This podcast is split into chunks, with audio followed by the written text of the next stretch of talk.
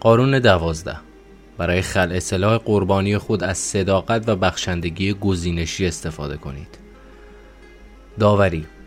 یک حرکت صادقانه دهها رفتار فریبکارانه را پوشش می‌دهد. جستی حاکی از صداقت و مهربانی ممکن است روی کرده بدبین ترین افراد را خونسا کند و وقتی صداقت مدیریت شده شما در دلشان نفوذ کند مثل مومی می شوند که می توانید هر شکلی به آنها بدهید. یک هدیه به موقع یک مهربانی به هنگام مثل اسیدی است که موانع را ذوب می کند و شما را به هدفتان می رساند. فرانچسکو بوری شیاد قهرمان نما فرانچسکو ژوسپ بوری زاده میلان بود و در سال 1695 درگذشت. او در میان شیادان جسور و قهرمان نما بسیار مشهور بود. سالهای پرشکوه او پس از عزیمتش به آمستردام آغاز شد. در آنجا به او لقب پزشک جهانی دادند و هر جا می رفت با خودش خدمتکاران زیادی همراه داشت. او سوار بر کالسکهی شش اسبه به همه جا آمد و شد داشت. به این ترتیب بیماران دسته دسته از سراسر کشور به سوی او روانه می شدند. حتی افراد معلول سوار بر تخت روان از پاریس به آمستردام آورده می شدند تا بوری آنها را ببیند. بوری بابت مشاوره هایش هیچ پولی درخواست نمی کرد. تازه مبالغ زیادی پول در میان افراد نیازمند پخش می کرد و هیچ کس ندیده بود که او از کسی پولی بگیرد. او در زندگی چنان سخاوت به خرج می‌داد که همه تصور می کردند کیمیاگر است. اما این انسان نیکوکار به ناگاه از آمستردام ناپدید شد. و بعد معلوم شد تمام پول و جواهراتی را که به او امانت داده بودند با خود برده است قدرت شارلاتان فرانچسکو جوزپه بوری 1939. رعایت قانون. یکی از روزهای سال 1926 بود. مردی بلند قامت و شیک پوش به ملاقات خشنترین تبهکار زمان آلکاپون رفت. این مرد با آن لهجه خاص خودش را کنت ویکتور لوستیک معرفی کرد و رو به آلکاپون گفت اگر پنجاه هزار دلار به من بدهی پس از مدتی دو برابرش می‌کنم. آلکاپون ثروت زیادی داشت اما اهل اعتماد کردن به غریبه ها نبود. او سر تا پای کنت را ورانداز کرد. لوستیک خصوصیات متفاوتی داشت و تیپ خاص و رفتار متینش توجه آلکاپون را به خود جلب کرد. بنابراین کاپون تصمیم گرفت وارد این بازی شود. او پولها را شمرد و به لوستیک تحویل داد و گفت بسیار خوب کنت همانطور که گفتید طی 60 روز آن را دو برابر کنید. لوستیک با پول آنجا را ترک کرد. بعد پول را در صندوق اماناتی در شیکاگو گذاشت و راهی نیویورک شد که به دیگر برنامه های پول سازش رسیدگی کند. آن مقدار پول در صندوق امانات بانک دست نخورده باقی ماند و لوستیک تلاشی برای دو برابر کردنش انجام نداد. فقط دو ماه بعد برگشت پول را از بانک گرفت و به دیدن کاپون رفت. به محافظان بداخلاق آلکاپون نگاهی انداخت و با شرمندگی گفت آقای کاپون متاسفم. طرح من شکست خورد و موفق نشدم. کاپون با آرامی بلند شد اخمالود به لوستیک نگاه کرد و فکر کرد او را در کدام قسمت از رودخانه بیاندازد. کند همان لحظه دستش را در جیبش کرد. پنجاه هزار دلار درآورد و روی میز گذاشت و گفت بفرمایید قربان این هم پول شما تمام و کمال. واقعا شرمنده شدم و نمی‌دانم چطور عذرخواهی کنم. قرار نیست همیشه حق با من باشد. تمام تلاشم را کردم که این پول را هم برای شما و هم برای خودم دو برابر کنم. خدا می‌داند من به آن پول نیاز دارم اما نقشم درست از آب در نیامد. کاپون گیج و مبهود به صندلی تکیه زد و گفت می‌دانم مرد شیادی هستی. از همان لحظه که پایت را داخل اتاق گذاشتی فهمیدم ریگی به کفش داری. انتظارم این بود که یا 100 هزار دلار را بیاوری یا پول مرا هم بالا بکشی. اما حالا پولم را برگرداندی. وقتی لوستی کلاهش را برداشت تا خارج شود گفت باز هم از شما عذرخواهی می‌کنم جناب کاپون. کاپون فریاد زد بیست. بگذار فکر کنم که شما فردی صادق هستید. اگر به این پول نیاز دارید آن را بردارید. سپس پنج هزار دلار از آن پنجاه هزار تا را شمرد و به لوستیک داد این تظاهر کرد خیلی متعجب شده است. سپس تعظیم کرد پول را گرفت و با کمال تشکر آنجا را ترک کرد. آن پنج هزار دلار همان چیزی بود که لوستیک به دنبالش بود تفسیر کنت ویکتور لوستیک مردی بود که به چندین زبان مسلط بود به فرهنگ و ادب خود میبالید و بزرگترین شیاد عصر جدید به شمار می‌رفت همه او را به خاطر جسارت، بیپروایی و آشنایی با علم روانشناسی تحسین می کردند. کافی بود یک دقیقه کسی را ببیند تا به نقاط ضعفش پی ببرد. به سرعت افراد سادلوه را شناسایی می کرد. لوستیک می دانست که مردم در برابر آدم کلاهبردار و دوست حالت دفاعی می گیرند. او خودش را شیاد می دانست. پس آگاه بود که شغل شیادی این است که حالت دفاعی طرف مقابلت را خونسا کنی. بهترین راه برای رسیدن به این هدف این است که خودتان را صادق و رو راست نشان دهید. مگر کسی هست که به فردی که در عمل صادق است اعتماد نکند. لوستیک بارها از کارت صداقت گزینشی استفاده کرد اما در مورد کاپون یک گام فراتر برداشت. هیچ مرد شیاد و عاقلی چنین جسارتی نمی کرد. آدم عاقل باید تعمه های ساده انتخاب کند. مگر می شود از یک تبهکار مثل کاپون کلاهبرداری کرد و بعد در آرامش زندگی کرد؟ تازه اگر بتوانید جان به در برید و زنده بمانید. لوستیک می‌دانست فردی مثل آل کاپون یک عمر به دیگران بیاعتماد بوده است. او در طی زندگی خود حتی یک نفر آدم صادق یا بخشنده ندیده است. و گذران زندگی در میان آن همه آدم فاسد و متظاهر ملالآور است. او خودش را به جای کاپون گذاشت و فهمید مردی مثل کاپون آرزو دارد با شخصی صادق یا بخشنده دمخور باشد و آن روی سکه را هم ببیند. رفتار صادقانه لوستی کاپون را خل اصلاح کرد چون کاپون انتظار دیدن چنین فردی را نداشت. شیادان خوب می‌دانند. چطور با ظاهری مهربان احساسات طرف مقابل را به چالش بکشند و حواس قربانی خود را پرت کنند و او را فریب دهند. قطعا شما در زندگی شخصی و کاری خود کاپونهایی می‌شناسید. پس از اجرای این قانون در مورد آنها کوتاهی نکنید. اگر در زمان مناسب جست آدمی صادق یا سخاوتمند بگیرید بیرحمترین و بدبینترین حیوله های دنیا را رام خود خواهید کرد. وقتی هیچ حقی در آستین ندارم حس می کنم زندگی کسالت آور پوچ و ناامید کننده است. اصلا نمی توانم انسانهای درست کار را درک کنم. آنها زندگی ملالتبار و پرکسالتی دارند. کنت ویکتور لوستیک 1890 تا 1947 کلیدهای قدرت. اصل فریبکاری این است که بتوانی حواس طرف مقابلت را پرت کنی و کلاهش را برداری. وقتی حواس افراد مورد نظرتان را پرت می کنید فرصت لازم را به دست می آورید تا بدون آنکه متوجه شوند به کارتان برسید. قدرتمندترین ابزار حواس پرتی محبت سخاوت یا صداقت است. با این کارها طرف مقابلتان به کودکی مشتاق تبدیل می شود در چین باستان این روش را دادن قبل از ستاندن می نامیدند. بخشش مهربانانه باعث می شود نیز بخشیدن را یاد بگیرد. این ترفند در عمل کاربردهای زیادی دارد. گرفتن سریح و گاه بیشرمانی چیزی از کسی کاری بس خطرناک است زیرا فرد قربانی به دنبال انتقام خواهد بود. حتی بیان محبت آمیز خواسته ها نیز ممکن است خطرناک باشد مگر آنکه طرف مقابل در انجام خواسته شما سودی به دست بیاورد. اگر منفعتی شامل حالش نشود ممکن است از اجابت خواسته شما سر باز زند و حتی ناراحت شود. دادن قبل از گرفتن را یاد بگیرید. راه را برای خودتان هموار کنید. دادن را می توان به شکل‌های مختلف انجام دهید. می توانید هدیه‌ای بخرید. عملی سخاوتمندانه انجام دهید یا به طرف خود لطف و محبت کنید.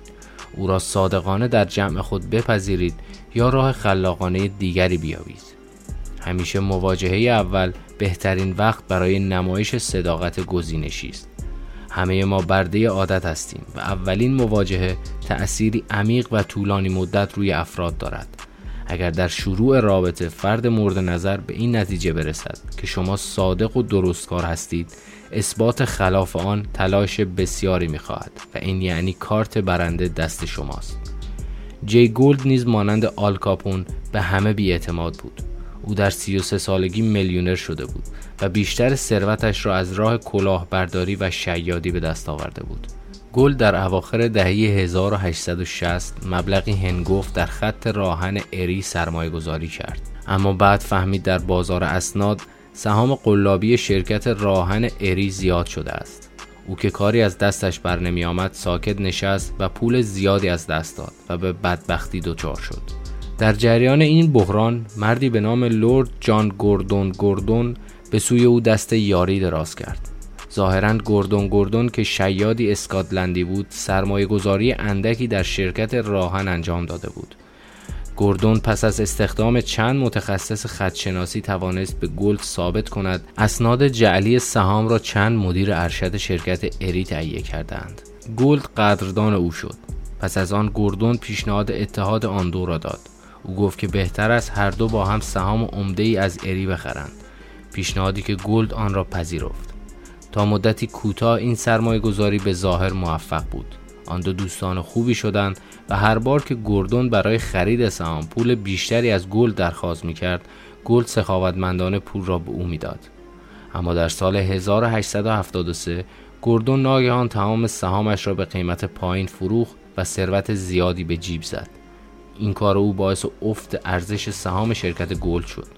پس از مدتی گردون از آن شهر رفت و دیگر کسی پیدایش نکرد. گلد تحقیق کرد و فهمید که نام واقعی گردون گردون جان کراونیگز اسفیلد بوده است. او فرزند نامشروع تاجری دریانورد و خدمتکار میخانه‌ای در لندن بود. شواهد زیادی نشان می‌داد که گردون گردون شیاد است اما صداقت و حمایت اولیه او از گلد چنان چشمان او را گرفته بود که نتوانست مکرش را بفهمد و میلیون ها دلار ضرر کرد. در بیشتر موارد صداقت به تنهایی کافی نیست. باید کاری کنید که به درستکاری و صداقت شناخته شوید. به واقع باید به واسطه کارهای صادقانه خود اعتبار زیادی به دست آورید. این اعتبار به همان اندازه مواجهه اول تأثیر گذار است. در چین باستان دوگ وو از اهالی چنگ به این نتیجه رسید که پادشاهی هو که روز به روز قدرتمندتر می‌شد به پایان خود نزدیک شده است.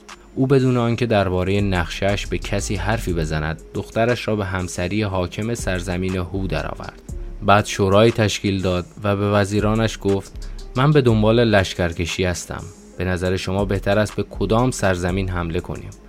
همانطور که انتظار داشت یکی از وزیران گفت بهتر است به سرزمین هو حمله کنیم. دو که به ظاهر عصبانی شده بود گفت می‌فهمید چه می‌گویی؟ سرزمین هو اکنون دوست و همراه ماست. چرا حمله به آن را پیشنهاد کردید او وزیر را به دلیل این نظر غیر هوشمندانه به دار آویخت. حاکم سرزمین هو به محض شنیدن این خبر بیشتر به وو اعتماد کرد. این رفتار وو حاکی از صداقت بود. از طرفی دخترش را نیز به عقدش درآورده بود. پس بابت حمله وو به سرزمینش نفس راحتی کشید و هیچ تمهیدات دفاعی در مورد آنها در پیش نگرفت. چند هفته بعد نیروهای سرزمین چنگ به سرزمین هو حمله کردند. آنجا را به تصرف درآوردند و حتی یک وجب از خاک هو را نیز به حاکم پس ندادند. صداقت بهترین راه برای خلع سلاح افراد محتاط است اما راه های زیاد دیگری نیز وجود دارد. هر رفتار و عمل شرافتمندانه که نشان از ایثار شما داشته باشد ممکن است راهگشا باشد یکی از آنها سخاوتمندی است افراد اندکی در مقابل هدیه حتی اگر از طرف دشمن قسم خوردهشان باشد مقاومت می کنند. پس هدیه را می توان روشی مناسب برای خلع سلاح افراد دانست.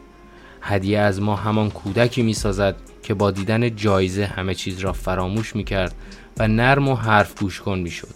هرچند که بیشتر ما آموخته ایم کارهای دیگران را با بدبینانه ترین عینک می بینیم. به ندرت سیاست های پنهان در پس هدایا را می فهمیم. هدیه بهترین وسیله برای مخفی کردن هر گونه فریبکاری است. یونانیان باستان سه هزار سال پیش از دریا گذشتند تا هلن تروایی دختر زئوس را که پاریس از آنها دزدیده بود باز پس گیرند و پاریس را با خاک یکسان کنند. این جنگ ده سال طول کشید و بسیاری از قهرمانان از دست رفتند اما هیچ کدام به پیروزی نزدیک نشدند. یک روز کشیش کالکاس یونانیان را گرد خود آورد و به آنها گفت دست از جنگ و محاصره بردارید به دنبال راه دیگری باشید کمی هیله به خرج دهید گاهی بهتر است به جای توسل به زور نقشه هیلگرانه کشید رهبر هیلگر یونان اودیسه با شنیدن این حرف به این فکر افتاد که اسب چوبی قول پیکری بسازد تا سربازان در آن مخفی شوند و سپس آن را به اهالی تروی یا پاریس فعلی هدیه دهند.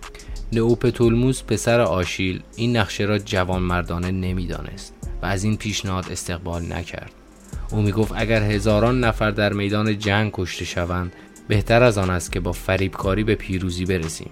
اما سربازان باید انتخاب می‌کردند که آیا حاضرند ده سال دیگر جوان مردانه و مفتخرانه بجنگند و بمیرند یا اینکه در اسب چوبی مخفی شوند و با کمترین تلفات به سرعت به پیروزی برسند.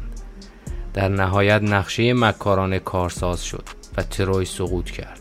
یک هدیه خیلی بیشتر از ده سال جنگ برای یونانیان فایده داشت. محبت گزینشی را سلاح خود در فریبکاری بدانید. رومیان باستان سالهای سال شهر فالیسکانز را به محاصره خود در می آوردند اما همیشه شکست می خوردن. یک روز که فرمانده روم کاملیوس خارج از شهر اردو زده بود فردی را دید که با چند کودک به طرف او می آید. آن مرد معلم شهر فالیسکانز بود و آن کودکان دختران و پسرانی بودند که پدرانی ثروتمند و اشرافزاده داشتند معلم با این حقه که می‌خواهد دانش آموزانش را به پیاده روی ببرد آنها را مستقیم نزد رومیا آورده بود تا به این امید که دل کاملیوس را به دست آورد کودکان را به عنوان گروگان به او هدیه دهد. کاملیوس نه تنها کودکان را به گروگان نگرفت بلکه معلم را اوریان کرد دستهایش را به پشت بست و به هر یک از بچه ها ترکه ای داد و گفت تا دروازه شهر تا می‌خورد او را بزنند. این اقدام کاملیوس روی اهالی فالیسکانس تأثیر عمیقی گذاشت. اگر کاملیوس به هر دلیلی از کودکان به عنوان گروگان استفاده می کرد اکثر شهروندان تسلیم او می شدند و حتی اگر به جنگ ادامه می‌دادند میل چندانی به مقاومت نداشتند. هرچند کاملیوس این کار را به خاطر اصول اخلاقی انجام داد اما همین کار باعث شد اهالی بدون هیچ مقاومتی با عشق او را بپذیرند. گروگانگیری علاوه بر اینکه از نظر کاملیوس درست اخلاقی نبود به خاتمه سریع جنگ نیز منجر نمی‌شد. او با محبت کردن اوضاع را تغییر داد و کاری کرد دشمنانش به او اعتماد کنند. محبت گزینشی سرسختترین دشمنان را از مواضع خود عقب میراند. اگر محبت خود را درست به سمت هدف نشانه روید اراده جنگیدن را در طرف مقابل خاموش می کنید یادتان باشد اگر بتوانید قلب احساسات طرفتان را به دست بگیرید و با دقت و مدیریت محبت کنید می توانید انسان خشنی چون آلکاپون را به کودکی سادلوه تبدیل کنید. البته وقتی پای احساسات در میان باشد باید محتاط عمل کرد.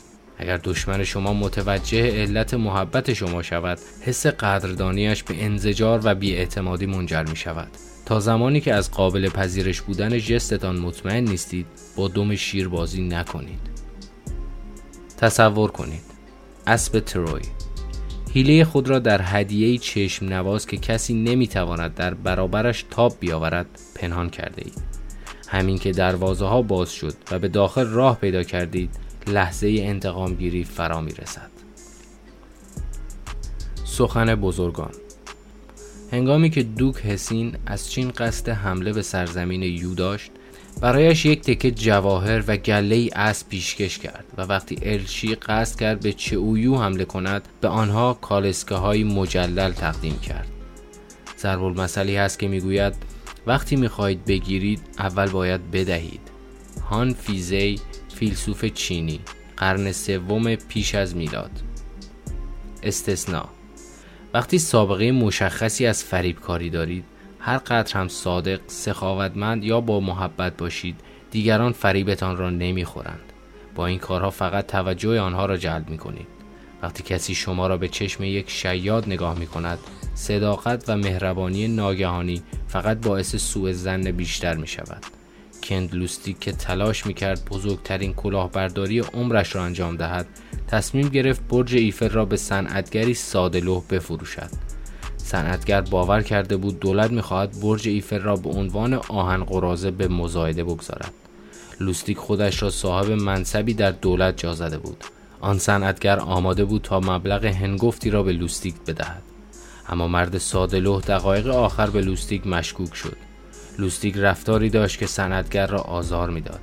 زمانی که قرار بود مرد پول را تحویل بدهد لوستیک متوجه بیاعتمادی ناگهانی سندگر شد.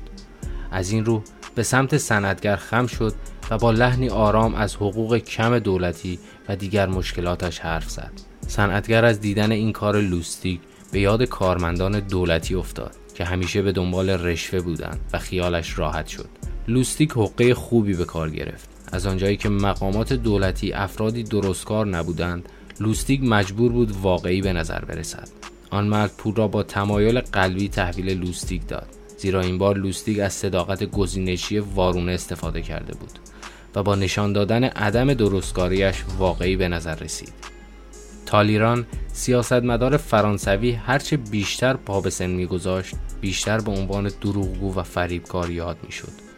او در کنگره وین 1814 تا 1815 برای مردمی که می‌دانستند کذاب است داستانهای افسانهوار و محال بیان کرد. او از این همه دروغ هیچ هدفی جز پنهان کردن فریبکاریهایش نداشت. خودش خوب می‌دانست اگر حرف راستی بزند کسی او را باور نمی کند برای نمونه یک روز در میان جمع دوستانش با صداقتی آشکار گفت در تجارت باید دست خود را رو کرد. مگر کسی می توانست باور کند؟ تالیران که هرگز در زندگی خود رو راست نبوده چنین حرفی بزند. مردی که هیچ وقت در زندگیش دست خود را رو نکرده بود به دیگران می گفت که باید دست خود را رو کرد. البته او هدف داشت و خوب می‌دانست چنین ترفندهایی باعث می شود تا دیگران به راحتی فریبکاری واقعی تالیران را تشخیص ندهند. او با صداقتهای گهگاه تواناییش را در فریبکاری حفظ کرد. هیچ چیز در عرصه قدرت قطعی نیست. گاهی فریبکاری بیش از حد رد پایتان را می پوشاند و حتی باعث می شود به شما به علت صداقت در بی صداقتیتان احترام بگذارند.